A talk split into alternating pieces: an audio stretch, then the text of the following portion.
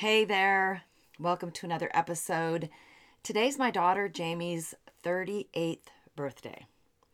And so today I wanted to do a tribute to her. And I know that seems kind of weird to you because maybe it feels as if I'm just talking to and about Jamie and you don't even know her.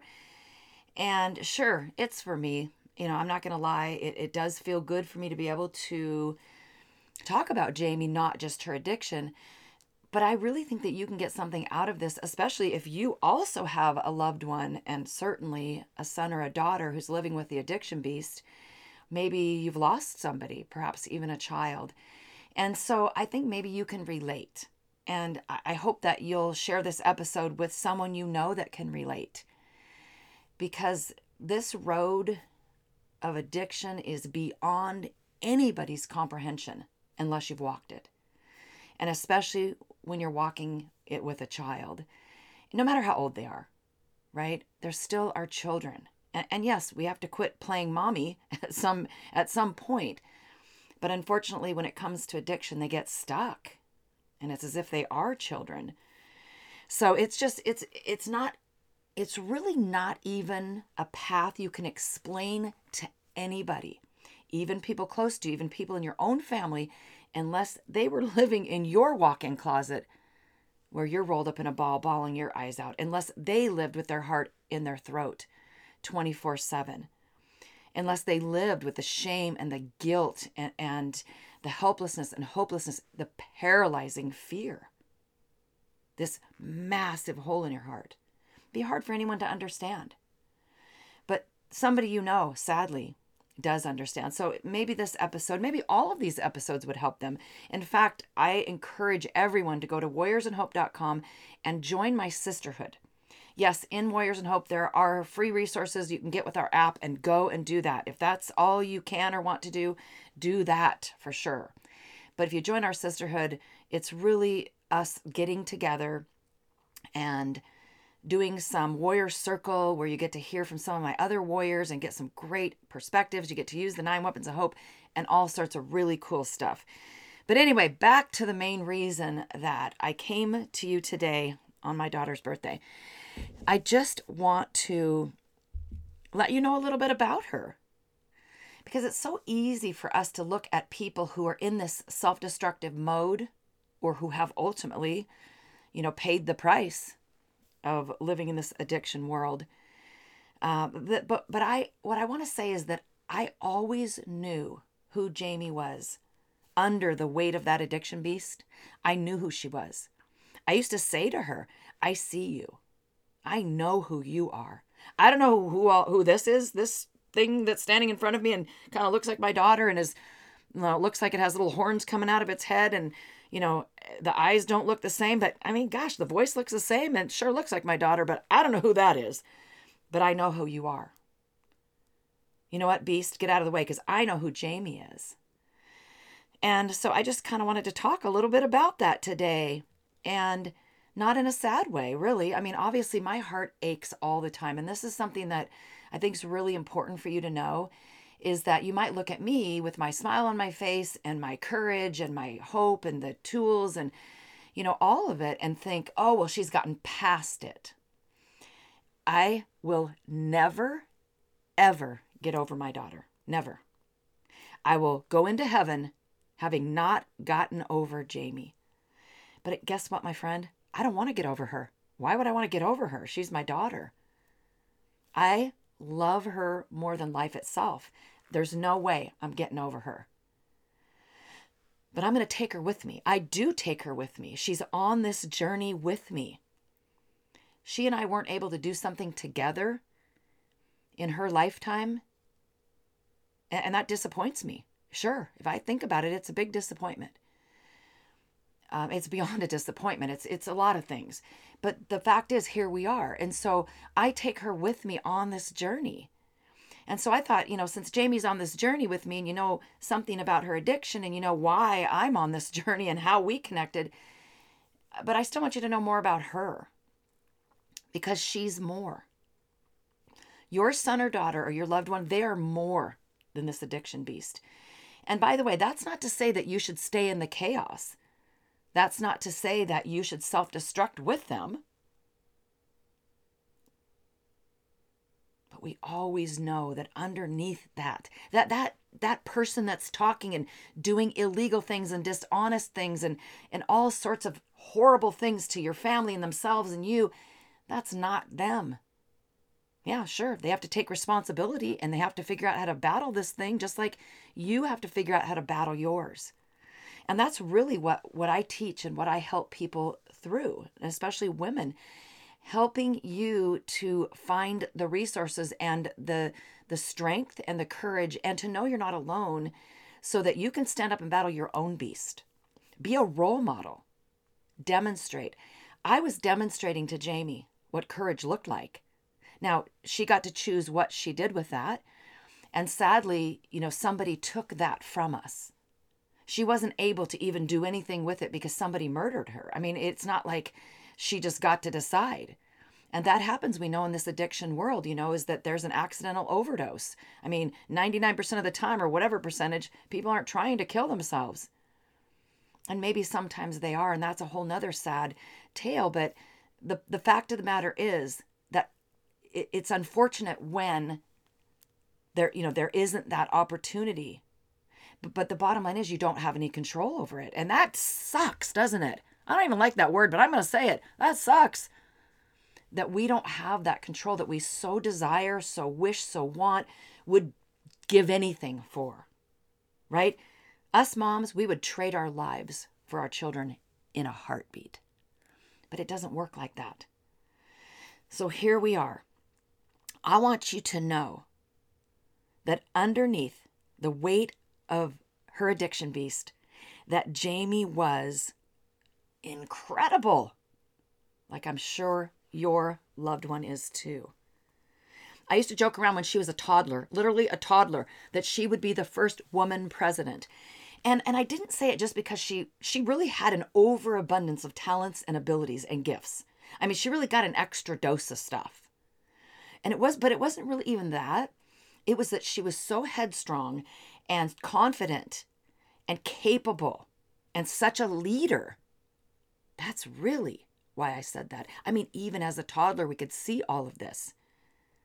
I mean, sure, there was a list of words that she could say, and I know you don't believe me, but there's a list of words that she could say when she was nine months old. I can picture it in her baby book. But I did something really foolish one time. I decided that, you know, she was an adult and she should have some of her childhood things that, that I'd been saving, my keepsakes. And one of them was her baby book. Yeah, trust me, it's painful when I think about it. I gave that to her, and I'm sure it ended up in a dumpster somewhere. But I can picture that list. There was like, you know, 10 or 12 words on it. I'm, I'm talking words, not just babbling. Incredible. She was left brained and right brained. I mean, she understood concepts really, really young. Again, in her car seat. I could be driving along and see something and kind of laugh about it, and, and then she'd be back there laughing too. And we'd look at each other like, wow, she got it. She was artistic. She had this amazing singing voice and she was athletic and and like I said artistic. So she had this really creative side to her, but then she was so logical and quick. Oh man, people think I'm quick. This girl was quick. So listen, she did this really crazy thing. I don't know how she started doing it or why. And I didn't even know about it until she was, I mean, living with her addiction beast for many years. And it was a period in which she was fighting. And so she was clear headed. But obviously, she had been able to do this for a long time. I just didn't know about it. So we're sitting at my house, and it was her cousin Katie and Jamie and I. And I don't know how this came up, but at the time, of course, they were like, you know, flip phones with buttons on them but uh, probably but jamie could do this thing where she said you know say say a word and you know she would so she would take the letter that the number that corresponded with the letter on the phone. So you know that when you're you look at your phone and you look at each of the numbers on your phone has three letters that they correspond with, right? One is ABC. I'm not looking at a phone right now, but so so you, you could say something like so we said Valerie Lynn Silvera and she go six four this these aren't the right numbers eight seven nine three four two I mean that fast she would just blurt out the numbers and we go wait a minute wait a minute we, how do we know you're right write them down she says so we go we go to write them down we can't write them quick enough And sure in the heck, if she wasn't 100% right. So then Katie said, let's really test her. Maybe she practiced, you know, Valerie Lynn Silver or whatever. So Katie made up a sentence and Jamie rattled it off. And the whole time Katie was going, wait, slow down, slow down. She couldn't write the numbers fast enough and they were accurate. So, I mean, she had this incredible brain. I don't know what she could have ever done with that, but it's very interesting that she had that. She loved animals, she loved babies. She was a great softball player and she played on the select softball team. She played on the high school softball team. Mean, we spent weekends, much to Sean's dismay, uh, at these tournaments, mostly during the spring. I mean, weekend after weekend, even traveling. She was such an incredible person. We had so much fun together. I mean, trust me, during her addiction years, 15 years, there were some bad times, bad, bad times. I mean, I could list off a hundred of them. I could list off more of them, but I don't want to do that. There were some good times too in the midst of it when she would come up for air. She was always, we had so much fun. And to this day, there are times when I think of funny things, and the first person that go, enters my mind, oh, I'd love to tell Jamie that because Jamie would laugh. I can picture her laugh. She and her cousin Shawnee would laugh harder than two people I've ever seen before. She did it with her friend Megan too. The two that they would just laugh and it, it was contagious. You had to laugh too. Jamie loved animals and she loved babies. And so I wonder, I wonder what she would be like today. I so wonder. You know, would she be married?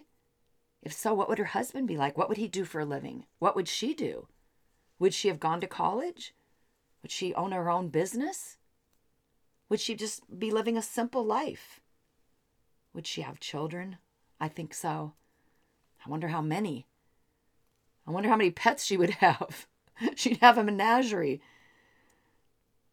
I wonder how she and my daughter in law, Nikki, would get along. I know they would love each other. I wonder what their relationship would be like. I wonder what my relationship would be like with Jamie. I wonder what kind of talks we would have. And guess what, my friends? I hate it that I will never know. I hate that. That I'm never, ever going to know. It was stolen.